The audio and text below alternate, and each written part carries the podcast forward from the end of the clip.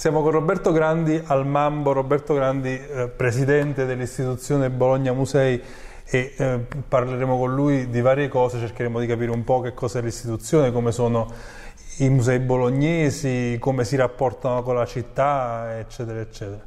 Quindi partiamo proprio dal, dall'inizio. Eh, che cos'è questa istituzione? Come è nata? Perché è nata?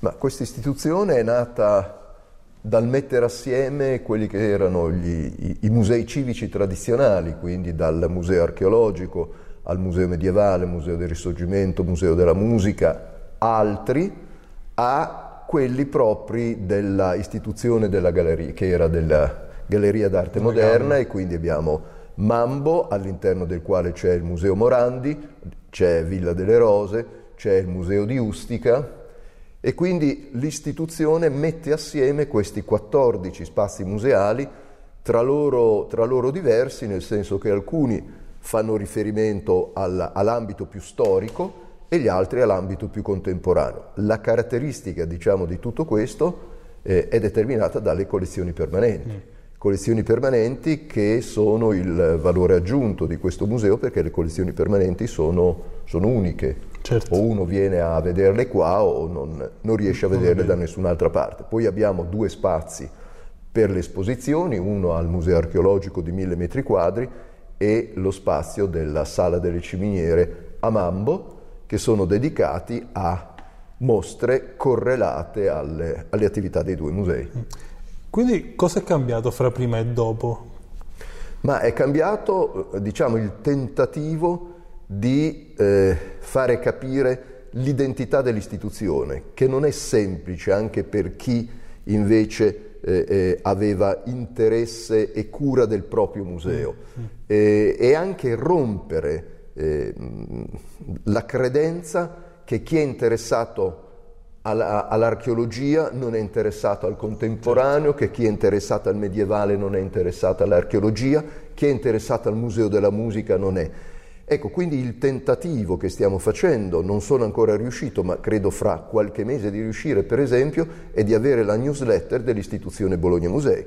Ad oggi, se uno vuole sapere che cosa succede, si deve iscrivere a 5, 6, 7 diverse newsletter. Secondo me è, è, è una follia, eh, ma eh, eh c'è, una, c'è, una, logica dietro, dietro a tutto questo. Ecco. Sì, questo rientra proprio un po' nel concetto di cui ci troviamo sempre a parlare nel nostro settore che è quello di fare rete fra le istituzioni, di, fare, eh, di, di, andare tutti quanti insieme nella stessa direzione, cosa che poi purtroppo in Italia sempre difficilmente si riesce a fare, se ne parla tanto ma non si riesce mai a, a portare avanti questo genere sì, di questo è, è, più, è più complesso, ma io credo che sia interessante proprio perché si vede come i pubblici sono pubblici che si trasmigano da, da un aspetto all'altro, non, non, c'è quello, sì, proprio ci sono pochissimi quelli che si interessano solo certo. di un certo. aspetto, il patrimonio industriale piuttosto che...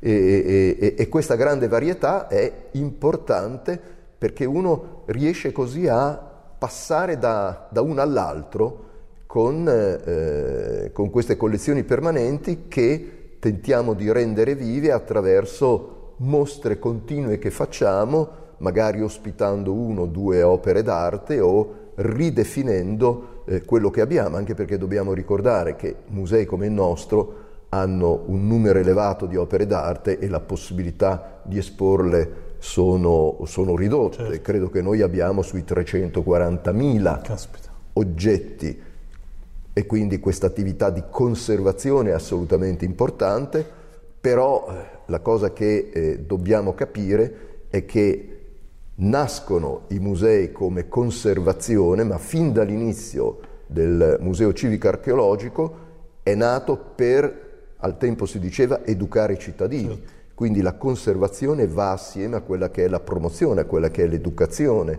come si diceva un tempo, dei, dei cittadini.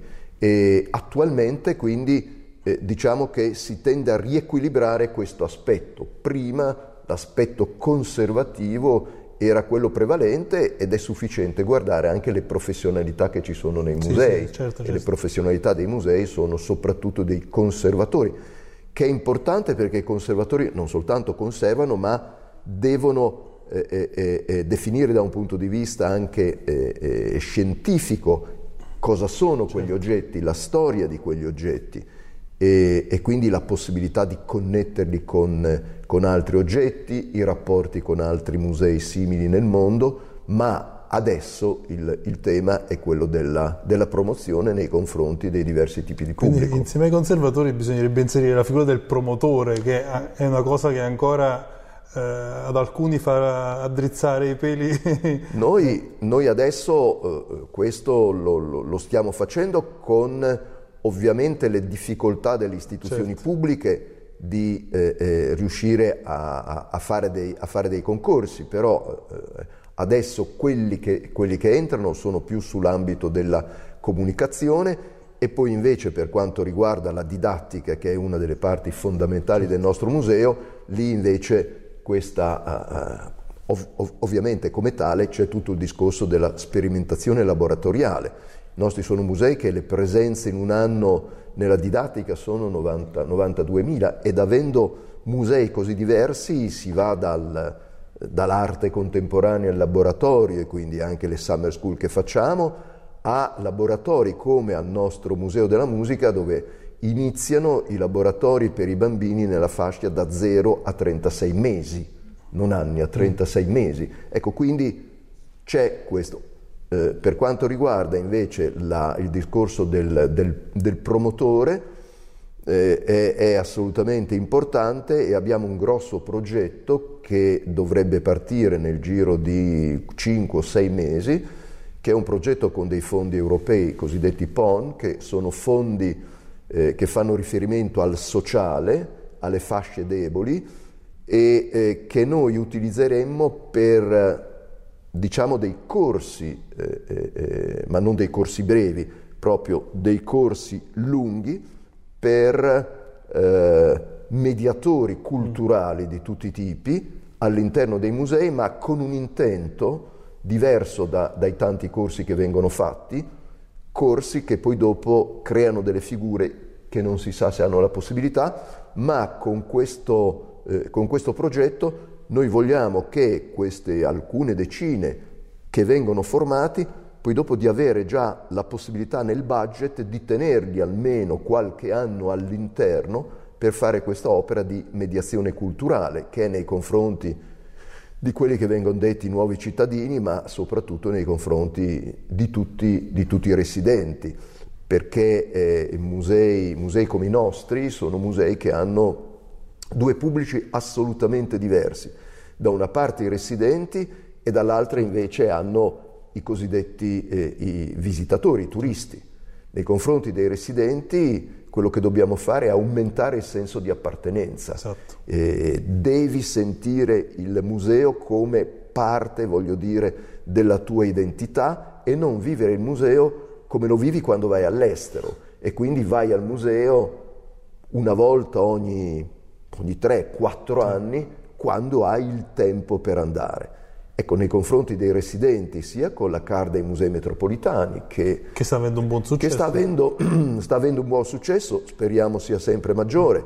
Diciamo con gli sconti che hanno tutti, con 20 euro uno può entrare gratuitamente e avere uno sconto del 50% sulle mostre permanenti, anche dei privati e anche nel, nei confronti dei teatri, eccetera. Quindi ecco, con questo noi vogliamo cambiare però la cultura di andare al museo. Mm cioè fondamentalmente chi ha la, eh, la card dei musei metropolitani deve pensare che andare al museo ha la stessa leggerezza che ha andare da Zara, andare da H&M. Adesso che è freddo, vado nel museo perché certo. rimango un quarto d'ora, non di più, dopo un quarto d'ora è già eccessivo se è il museo della mia città e mi guardo, e mi guardo una cosa, vado al museo della musica, mi guardo, mi riguardo il primo libro mai stampato di musica al mondo o il compito che ha fatto Mozart, oppure mi guardo, ecco, questa opera, due opere e poi esco e così via, perché ce ne sono talmente tante che posso passare la mia vita, andarci ogni tanto certo. quando ho il tempo libero e trovare sempre qualche cosa di nuovo. È chiaro che noi dobbiamo incoraggiare tutto questo. Da una parte lo facciamo attraverso i curatori fanno questi quarti d'ora che hanno definito quarto d'ora accademico, in cui in un quarto d'ora raccontano un'opera e poi basta. Mm. Poi dopo uno può rimanere se vuole, ma eh, eh, tanto vale uscire. Questo nei confronti dei residenti. Quello che vorremmo fare è anche un discorso di welfare aziendale, e cioè che le imprese possano acquistare un certo numero di card nei confronti dei propri dipendenti che vogliano, voglio dire, andare, andare al museo. Poi abbiamo visto anche eh, in questi giorni, voglio dire, in Canada addirittura eh, vengono prescritti dai medici le visite ai musei come terapia e quindi si va al museo gratuitamente perché viene prescritto dalla, diciamo, dalla mutua, mm. per così dire. Ma eh, nei confronti dei residenti questo è ciò, che, eh, è ciò, che, si deve fare.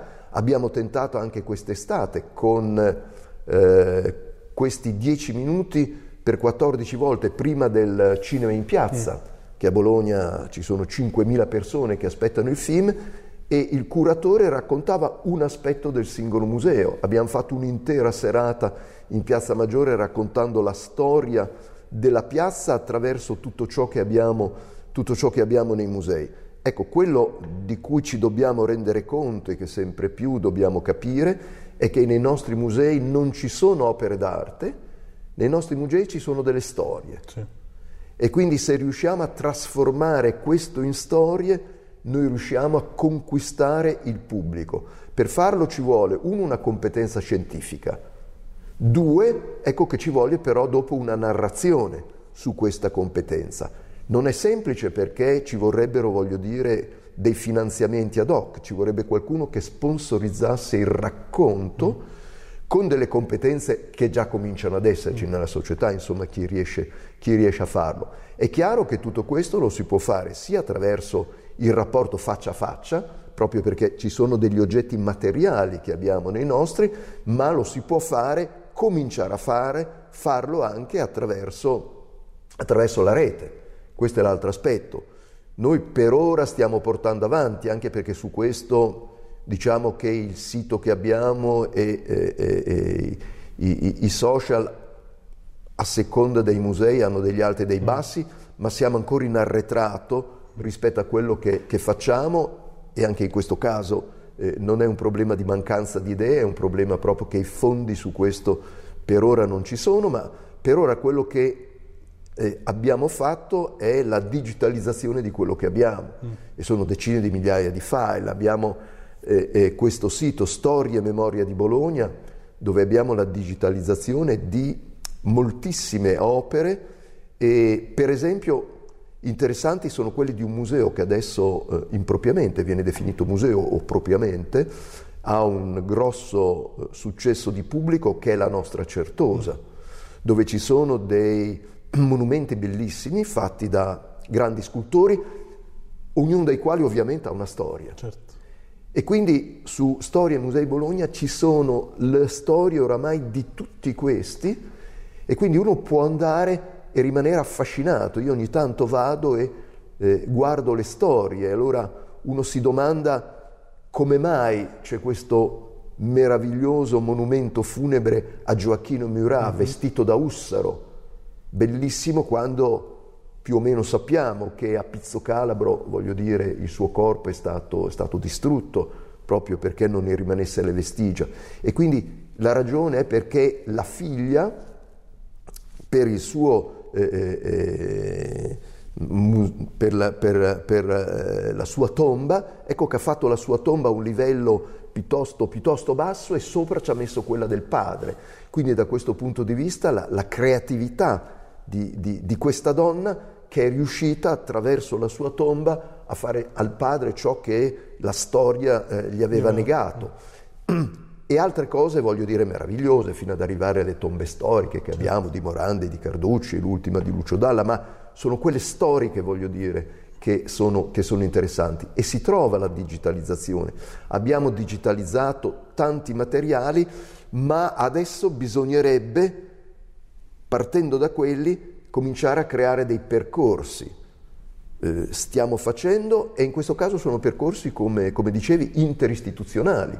Il percorso sulla musica parte dal Museo della Musica, passa attraverso il Conservatorio, arriva al Teatro Comunale e, e, e, e quindi riesci a passare attraverso la città, così come pensiamo di riuscire, partendo dai nostri musei, a raccontare ecco, la, la, la, la città.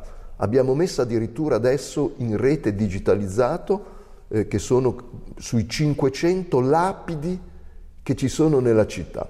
La lapide può sembrare una cosa banale perché quando andiamo ogni tanto le vediamo, alziamo gli occhi e ci accorgiamo che lì qualcuno ha abitato, è nato, è passato, ha fatto. Ecco, averle messe in rete e avergli dato anche eh, una tipologizzazione fa sì che chiunque possa andare e farsi i suoi percorsi, farsi i suoi racconti.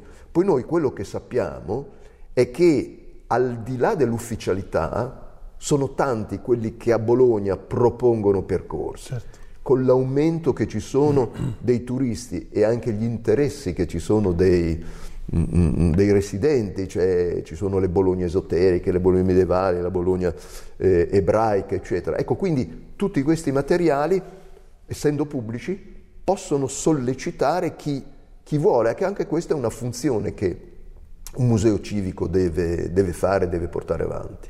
Ma quello che, che, mi sembra sempre è che fra il fare e il raccontare, anche a livelli di budget, si è sempre portati a sbilanciarsi verso il fare, cioè il museo giustamente ha delle attività eh, istituzionali conservative e espositive che deve fare, però i budget mi sembrano sempre sbilanciati verso questa cosa qui, piuttosto che poi verso il raccontare, rimangono sempre gli spiccioli poi per comunicare e per raccontare. Perché secondo lei c'è questo approccio? Eh, diciamo, avendo io tutta la mia vita lavorato sulla comunicazione, posso dire che questo non è un problema dei musei noi no, vediamo certo. quando un'impresa, quando un'impresa che sostiene che la comunicazione è strategica comincia a entrare una piccola crisi, che cosa taglia per primo? Il budget della comunicazione. Taglia il budget della comunicazione perché dice non posso tagliare quello della produzione. Certo.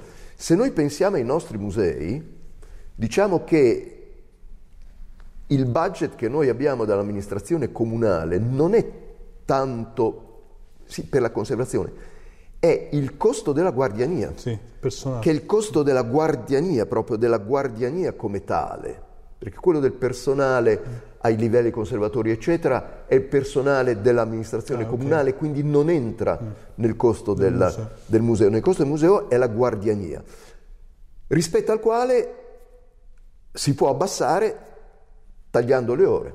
Mm. Noi abbiamo aumentato le ore di, di, di apertura, e sulle ore anche stiamo ragionando su, su che cosa fare, ma eh, eh, questo, questo è vero. Sul budget però, al di fuori di tutto questo, abbiamo due tipi di budget, uno per fare le mostre e due per quanto riguarda la comunicazione, perché sono un po', un po questi i budget. È ovvio che eh, eh, quello che eh, vorremmo fare è avere delle sponsorizzazioni, che magari sono sponsorizzazioni per le mostre che facciamo, e che possono servire per, per la comunicazione, perché sappiamo che questo, voglio dire, è, è il punto nodale, ma il punto nodale al punto tale per cui non è non possiamo staccarlo da quello che facciamo. Certo. Se noi facciamo delle cose e non vengono comunicate, e, e, e, perdiamo quella che è l'efficacia. Sì. Quindi la comunicazione è efficace.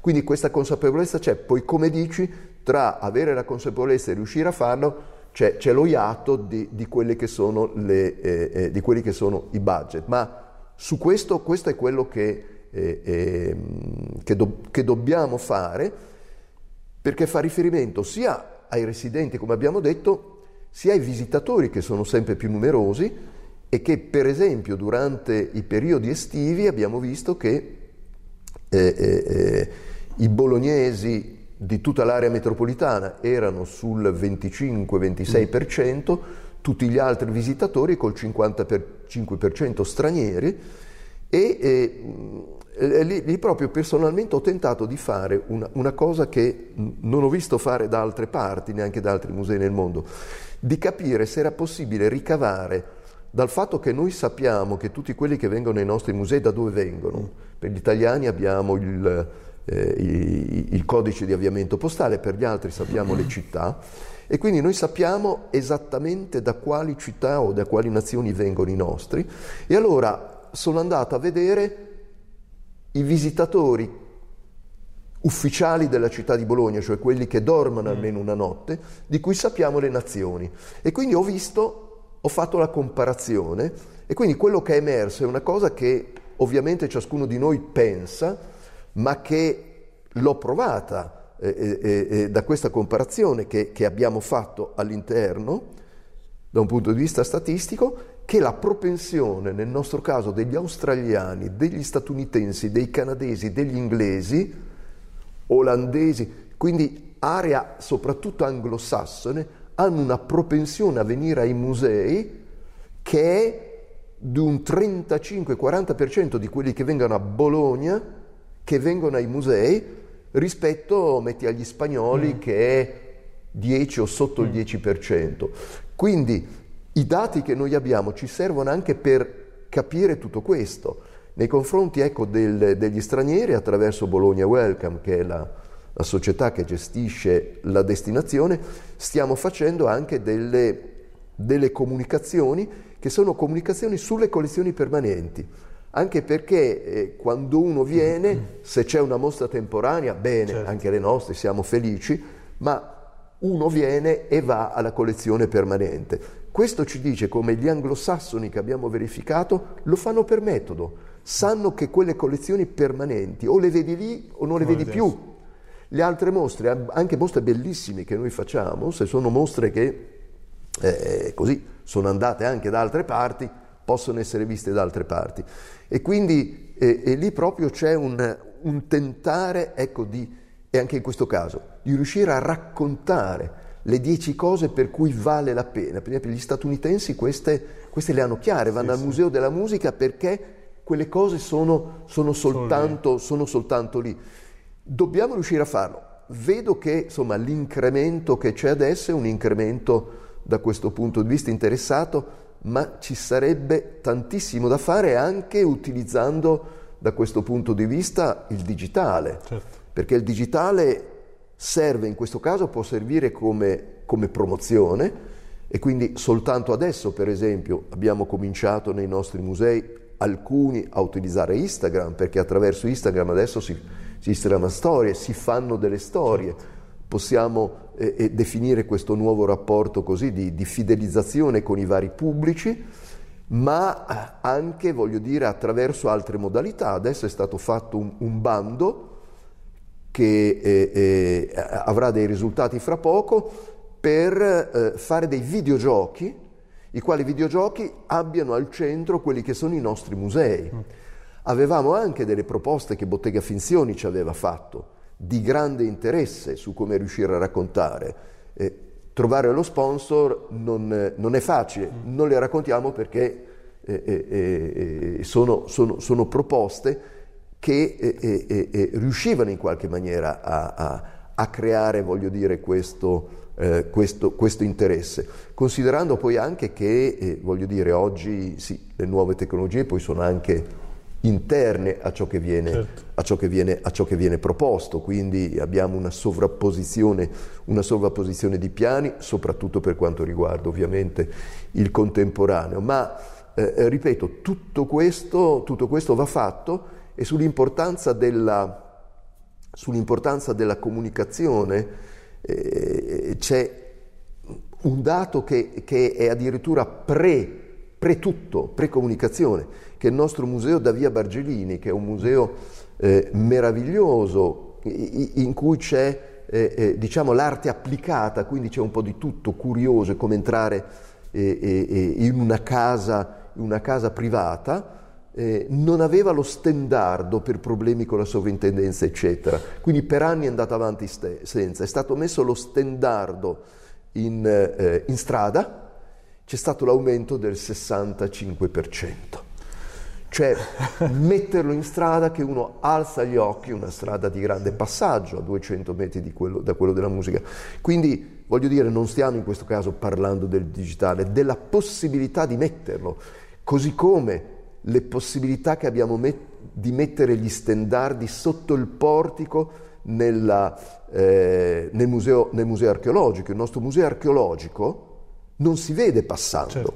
perché ha soltanto una sì. parte, perché i nostri musei sono esattamente il contrario di quello che i musei, virgolette, oggi dovrebbero essere. Chi oggi fa un museo, la prima cosa che fa è pensa allo spazio per la caffetteria, sì. lo spazio per il bookshop. Eh, il bookshop, poi lo spazio per altri servizi eh, didattici se ce li hanno, non tutti ce li hanno, e poi si attorno lo spazio anche per che siano aperti, che si possano vedere in maniera tale che ti portano dentro eliminino perlomeno questa soglia fisica. I nostri musei sono tutto il contrario perché sono musei, sono musei storici, quindi sono musei in cui non possiamo fare le caffetterie, in cui abbiamo difficoltà, voglio dire, a creare spazi di questo tipo.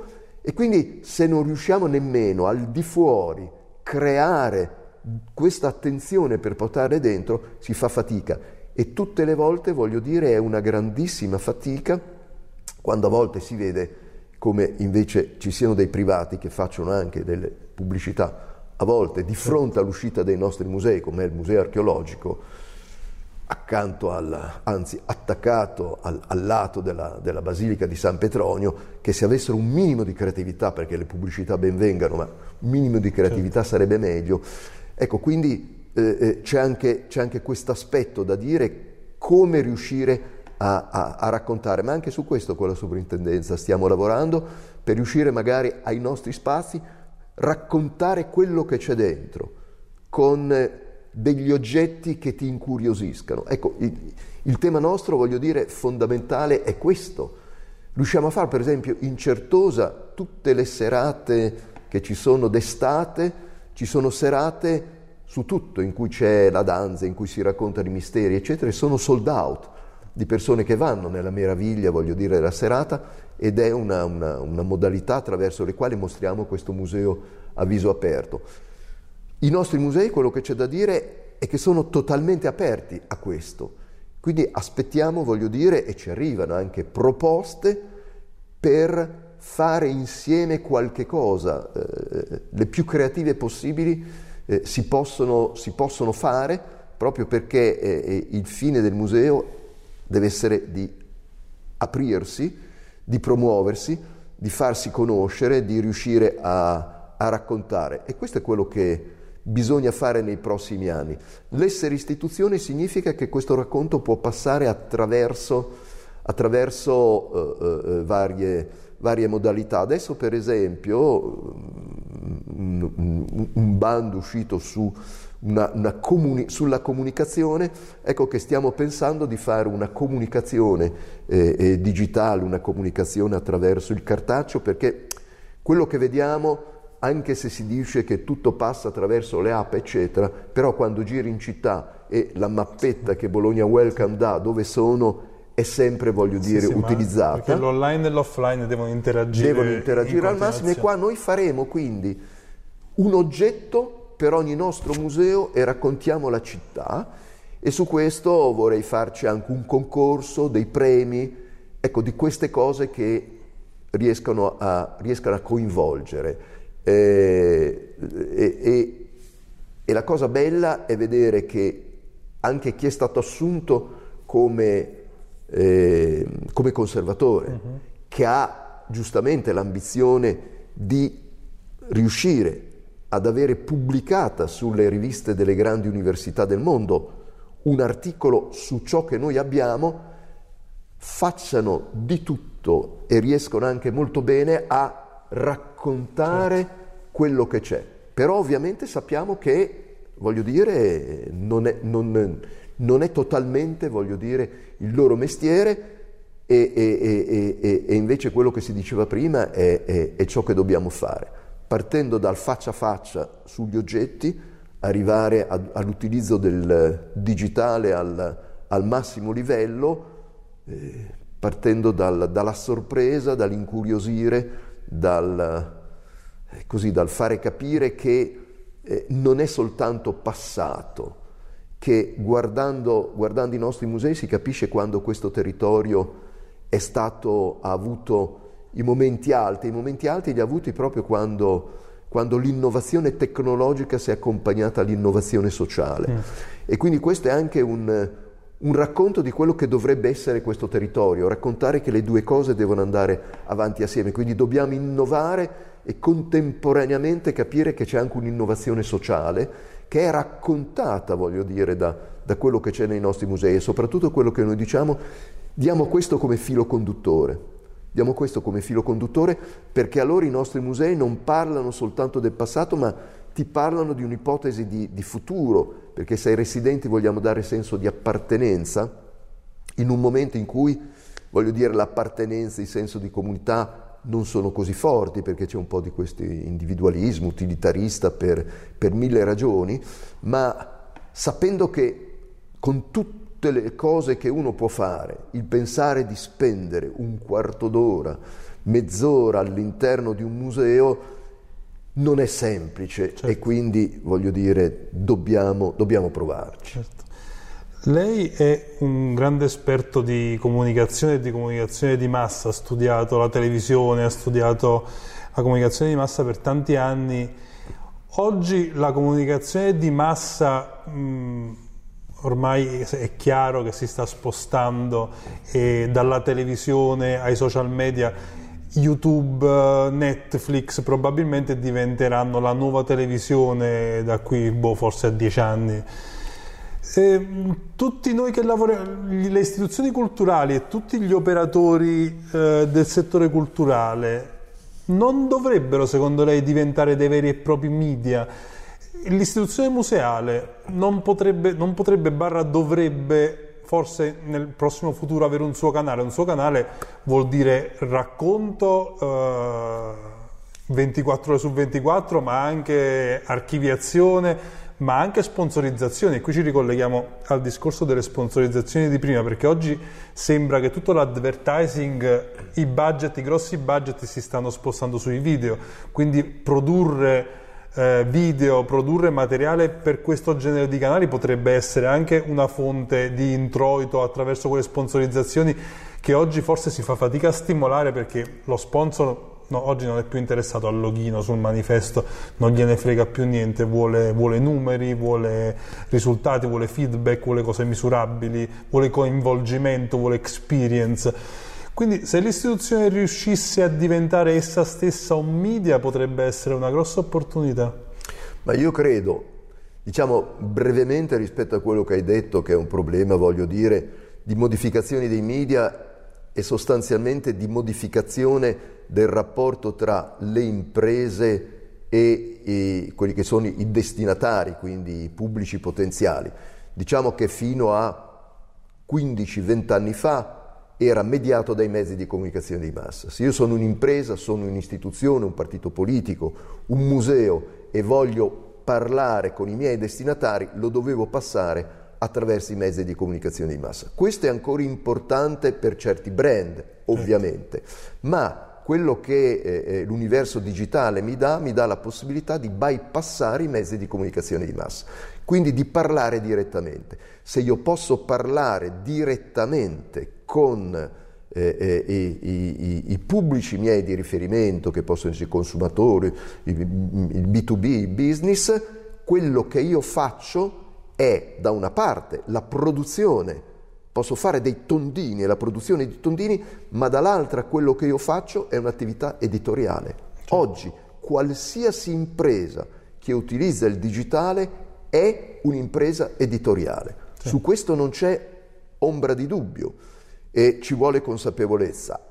Per quanto riguarda il discorso che facevi, l'istituzione musei come tale, voglio dire, quello che sta già facendo da una parte un'attività minima editoriale attraverso le collane, voglio dire, di, di libri che abbiamo, attraverso l'utilizzo dei social che abbiamo, ma ecco, questa attività deve essere e dovrebbe essere sistematizzata molto, molto di più, fatta magari insieme a, ad altre istituzioni, anche dell'amministrazione comunale, come istituzione biblioteche, e riuscire a definire, come dicevi, una propria politica da questo punto di vista editoriale, attraverso tutti i canali, attraverso quindi canali video, attraverso, attraverso i social e su questo magari promuovere anche una serie di programmi che possono avere delle sponsorizzazioni certo. che non riesci ad avere in altra maniera, ovvero combinando, ovvero combinando. ovvero combinando perché è chiaro che oggi secondo me la sponsorizzazione della singola mostra col logo eh, eh, può eh, avere dei limiti. Ecco, se io però da un lato dico non, non, è tanto la sponsorizzazione di questo quanto invece ti do visibilità in tutti i miei musei, esatto. quindi 600.000, pe- 600.000 persone che certo. vengono fisicamente e che quindi quando sono alla cassa sanno che tu sei un sostenitore e quindi comincia a esserci un rapporto e poi dopo invece su tutti i canali su quello che faccio. Il dato fondamentale di tutto questo è che per riuscire a partire, voglio dire, visto queste cose le conosco molto bene, per riuscire a partire ci vuole un momento iniziale di investimento. Mm. Quello che eh, eh, purtroppo eh, eh, eh, un'istituzione come la nostra, museale, non può fare è investire per avere un ritorno successivo, cioè nel senso che i nostri bilanci devono essere sempre in pareggio, mm. mentre invece fare una cosa di questo tipo, io dico faccio un investimento adesso e poi dopo avrò un ritorno successivo e quindi in questo, in questo periodo ho un, un minus, un, un, un, passivo. Questo non si può fare, quindi bisogna pensare con chi poter fare tutto questo. Ma questo, dicevi, è fondamentale, fondamentale perché lo siamo inevitabilmente, ma lo è inevitabilmente qualsiasi impresa certo. commerciale. Certo. Quando uno fa, quando uno ha dei canali, in quel momento è un editore. Certo. In quel momento, voglio dire, quello che si dice come eh, eh, oggi eh, eh, eh, eh a, live- a, livello di, di marketing o, o, o, quantomeno quando si parla di content marketing, tu devi avere del contenuto, perché il dato fondamentale deve avere certo. del contenuto, perché tanti hanno tanti canali ma non, non hanno, hanno contenuti, contenuti, così come all'inizio i siti erano delle vetrine, certo. devi avere il contenuto. Devi avere l'abilità di dividere quel contenuto in 20 contenuti autonomi ciascuno dei quali venga veicolato da quelli che sono i canali che tu hai per arrivare a definire, voglio dire, rafforzare quello che è il tuo contenuto. Questo è ciò che devi fare. Diciamo che le imprese commerciali fanno fatica ad avere dei contenuti, si lavora, ma voglio dire, sappiamo tutti lo storytelling, la mitizzazione delle origini, eccetera. Quello che come che i musei che hanno delle collezioni permanenti invece hanno, hanno dei grandi contenuti, hanno delle difficoltà che sono difficoltà a volte progettuali, a volte ideative, creative, o perché sono arretrati culturalmente o perché non hanno il budget, di invece creare i canali attraverso i quali avere e, e, e riuscire a promuovere tutto questo e quindi a farsi, a farsi editori, il che è inevitabile, è inevitabile, perché se anche tu non lo vuoi fare, in quel caso sei un cattivo editore, ma lo sì, sei. Lo sei. Perché oggi ogni volta che bypassi i mass media, certo. tu fai questo per parlare direttamente. E allora quello che io continuo a dire, visto che in ogni caso qualsiasi cosa tu fai, comunichi, allora è meglio comunicare bene, bene. che comunicare male, ma per comunicare bene devi avere una progettualità, devi avere una pianificazione, devi sapere quali contenuti fare, come scioglierli certo. attraverso i vari media, devi avere poi le interazioni con eccetera. È ovvio che eh, tutto questo è importante, noi per esempio per ora eh, quello che, che, che, stiamo raccogliendo, i, i nostri 60.000 indirizzi della newsletter che faremo dell'istituzione, Insomma. Che sono la somma di tutti gli altri, sono interessanti perché sono persone che ti hanno lasciato fare. Come utilizzare al meglio tutto questo, come fare questa attività editoriale attraverso tutti i canali che in questo caso poi si potrebbe accompagnare a un'attività offline, a un'attività certo, che facciamo fisica. E questo credo che sia, voglio dire, la, questa è la sfida del, di tutte le istituzioni, anche perché noi siamo un'istituzione particolare che da una parte dà difficoltà, ma dall'altra dà un grande vantaggio, perché molte istituzioni museali sono di un museo. Sì e quindi tu devi promuovere il tuo museo.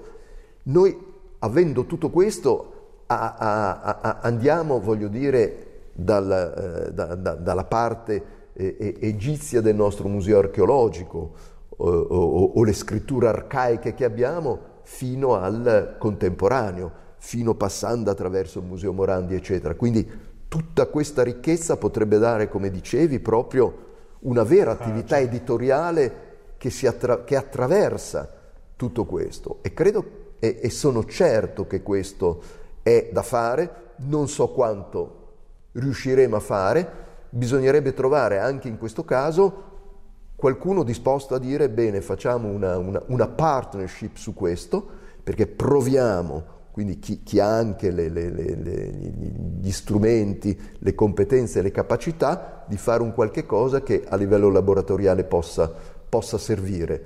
Eh, sarebbe magnifico. Mm, ma quindi, vabbè, per superare questo, questo, gap che diceva lei della, dell'impossibilità di investire sul medio e lungo termine, ma dall'altra parte della necessità di farlo, ovviamente bisognerebbe coinvolgere i privati e, e stimolare una continua partecipazione fra istituzione pubblico e privato, che anche questa è una cosa che diciamo sempre da anni, ma poi alla fine non si riesce mai a... Perché secondo lei c'è sempre questa difficoltà poi a concretizzare progetti pubblico-privato? Ma diciamo le difficoltà mh, sono di vario tipo e poi sono a seconda dei progetti. Diciamo che per quanto riguarda per esempio la nostra istituzione, se io penso a, a chi era che erano il, il, i finanziatori maggiori, cioè una decina d'anni fa, le due eh, maggiori fondazioni di Bologna davano un milione e quattro, adesso siamo passati a 100.000. Mm. E, e, e, e, quindi questi sono, eh, eh questo è il, il, primo problema. Il primo problema sono che le fondazioni oggi hanno difficoltà o fanno altre scelte. Eh, per quanto riguarda i privati, per quanto riguarda i privati, diciamo che in una città come la nostra ci sono dei privati molto generosi i quali intervengono direttamente e quindi costruiscono i loro musei, che sono eh, eh, eh estremamente importanti e quindi, voglio dire, non vengono certo. eh, per quanto riguarda i, i, i, i musei, musei, pubblici. E, e, diciamo, in una situazione come questa, eh, sono, sono, tante le realtà, voglio dire, che domandano, che così come, come, come, come noi eh, eh, ci sono altre. Poi ci sono sempre realtà culturali che, che hanno problemi anche budgetari molto forti eh, e quindi rischi di liquidazione, eccetera, che sono quelli poi dopo che drenano sempre di più. Di un museo si pensa che in ogni caso rimane aperto, sapendo che il rimanere aperto no, no, non è quello che il museo deve fare, ma ecco, e quindi fare dei progetti significa, eh, eh, ripeto, riuscire a fare delle cose, a fare delle cose assieme. Eh, stiamo tentando, dando anche al massimo quello che un privato può fare, ma n- non è così facile, perché eh, eh, poi alla fine si dice, io essendo stato, avendo lavorato molto per, per i privati sulla mm. comunicazione, Ecco, non è che ci sia tutta questa eh, così, eh, generosità luminosa, ma anche dal punto di vista del marketing, se noi guardiamo al nostro territorio, noi vediamo che abbiamo delle grandi imprese anche mondiali, però sono imprese B2B. Sì. E, e, le imprese B2B sono diverse dalle imprese verso i consumatori. Verso i consumatori tu hai la necessità di fare qualche cosa. B2B è un'altra, è un'altra cosa, dovresti farlo proprio per liberalità. Esatto. E questo magari lo fai eh, attraverso anche altre modalità, mentre invece è chiaro se tu hai invece qualcuno verso i consumatori, allora lì diventa molto più facile, perché lì tu interagisci anche con i loro canali di comunicazione. Certo.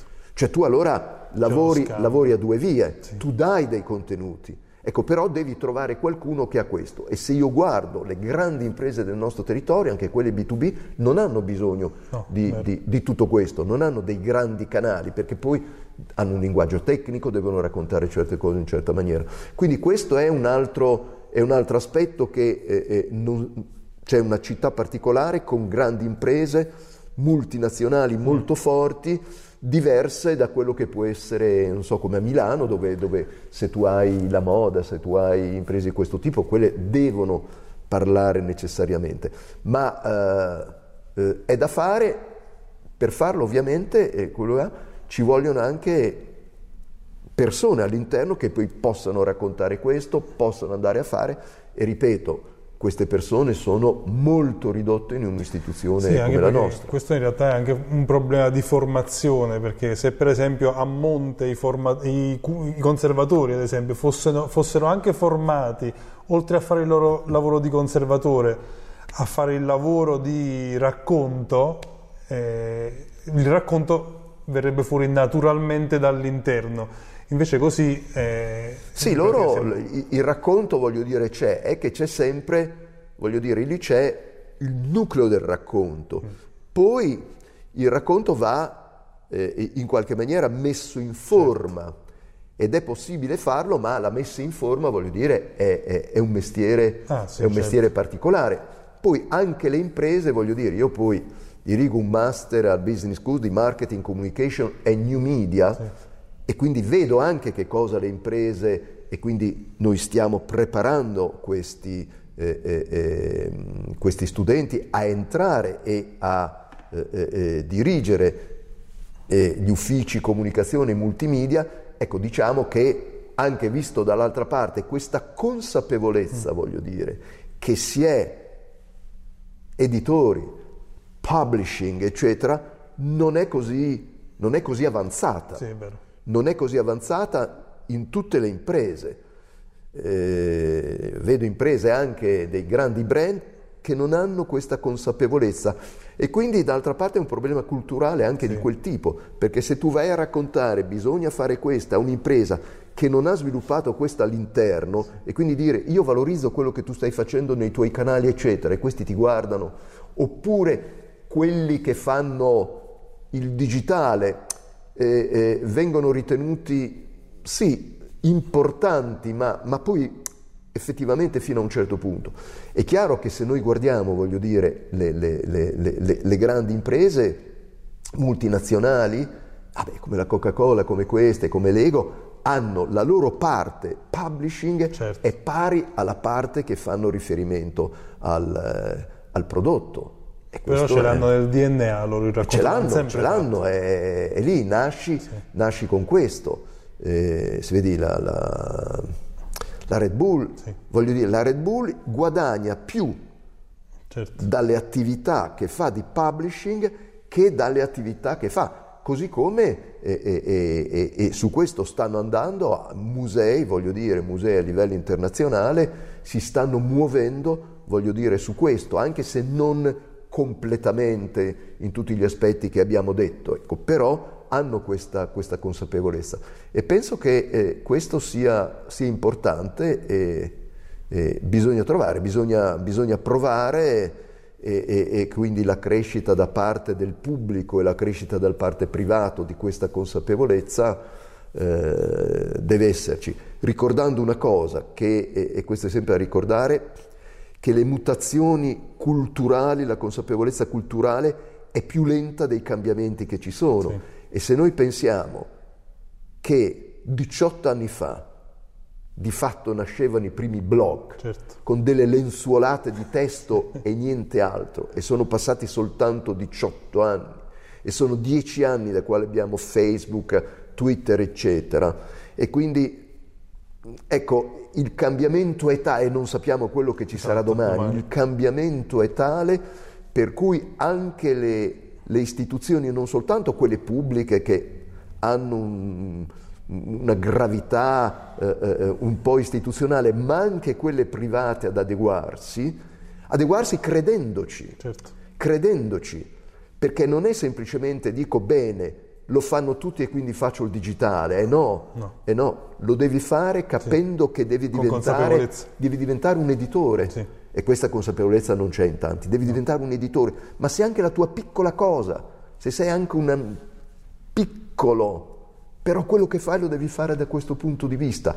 È chiaro che quello che noi facciamo, per esempio, su anche la Business School, è creare però anche le competenze per sì. tutto questo perché eh, se no, voglio dire, quelli che lavorano sono bravissimi, ma come si dice dalle nostre parti, smanettano. Sì. Smanettano coi computer, sanno fare cose meravigliose, ma trasmanettare tecnicamente e, e riuscire farlo. a fare, voglio dire, una progettualità e riuscire a fare tutto questo è, d'altra parte, le competenze che c'erano prima non ci sono più. chi era bravo nelle imprese precedentemente a comunicare non ha più le competenze del digitale. Certo. Ecco, allora eh, ci si trova in una situazione in cui non, non riescono ad adeguarsi quelli che erano nel mondo predigitale e quelli che sono nel mondo digitale eh, sanno soprattutto tecnicamente come muoversi, ma non la progettualità, non, non a fare dei piani di comunicazione, che prima erano, i piani di comunicazione prima riguardavano soprattutto i diversi media, adesso invece riguardano il contenuto. Certo. Ed è un passaggio fondamentale, cioè quindi quello che ci dobbiamo ricordare, al di là, voglio dire, dell'istituzione musei, è che c'è una rivoluzione per la quale non ci sono ancora le professionalità e soprattutto il rischio è che le professionalità vengano realizzate su eh, quelle che sono le, le tecnologie dell'oggi che domani sono già cambiate e non hai Esatto. lo, lo spessore per, riuscire, per riuscire a cambiarle. E, e- e- e quindi voglio dire, siamo in una terra veramente di mezzo, Sì. bellissima da questo punto di Ma vista. anche perché bisogna, secondo me, la vera, la vera skill che, che bisogna avere oggi è quella di essere pronti al cambiamento in continuazione. Perché adesso, per esempio, come diceva lei, dieci anni che c'è Facebook, ma Facebook sembra già che stia tramontando, sta perdendo terreno rispetto a terreno. Instagram, per esempio. Poi, per esempio, e poi in funzione ovviamente dei diversi tipi di pubblico. Esatto. Quindi i giovani, voglio dire, se tu hai un pubblico giovane devi inseguire dove va Sì. e non puoi più farlo attraverso Facebook, non, non- non ti regge. Adesso c'è Instagram, ma anche perché poi il vedere che cosa? Il vedere che l'estetica della rete è un'estetica visiva Sì. In cui anche Twitter, voglio dire, che è nato 140 caratteri, ma testuale, adesso se tu non metti un'immagine o metti, o metti un video, anche su Twitter non vieni notato. Io vedo che anche a livello personale, se metto un testo o metto un video, l'aumento è, è- è- è- Ah, In- è in questo- geometrico. da in questo momento la reach dei video sta aumentando notevolmente dappertutto, anche perché tutti stanno per mettere sponsorizzazioni ai contenuti sponsorizzati Esatto. all'interno dei video, quindi stanno pompando in una maniera pazzesca sui video e quindi tutti noi che raccontiamo dovremmo abituarci a farlo in video, sai, quello è Questo probabilmente è. il... Poi, poi può darsi che fra cinque anni c'è talmente una tale Certo. che implode e quindi devi ripensare il testuale e ripensare che diavolo di testuale c'è. Bisogna continuamente essere pronti È questo. Ecco, per quello che ti ci vuole una competenza, io dico sempre un po' di più di quella che è la competenza tecnica, Sì. perché se no, se no, se no, se non hai una competenza anche culturale Certo. dietro, riesci di, eh, poi vieni, vieni eliminato dal, dal mercato. E, e- e- quindi non è semplice anche perché poi dopo uno dice le scuole, l'università, gli istituti, il business school, tutto, eh? E devi avere poi dopo dei formatori. Quali formatori su cosa si sono formati? Eh, in, in un momento di grande cambiamento eh, è, una catena che, che- che- che- pone problemi, che è il fascino della, della situazione nella quale siamo, ma che eh, eh, ci pone problemi. E tornando a noi, come istituzione Bologna Musei, siamo all'interno di, di tutto questo, speriamo di riuscire a fare un qualche cosa che abbia, che così, che abbia un, che abbia un suo, un suo senso come, eh, come progresso, come linea sulla quale tentare di fare, di fare le cose, sapendo che abbiamo questo enorme materiale che è un insieme di contenuti che aspettano soltanto di essere raccontati da un lato, ma di trovare i canali per raggiungere quelli che sono i destinatari. Quindi per concludere, qual è secondo lei la visione che tutta l'istituzione deve avere da qui a dieci anni e qual è invece il prossimo piccolo passo che deve fare? Beh, la visione è quella di capire come da una parte conservare e dall'altra riuscire a raccontare, a promuovere e come diciamo sempre i musei devono uscire fisicamente da se stessi, quindi essere per quanto riguarda i residenti laddove sono.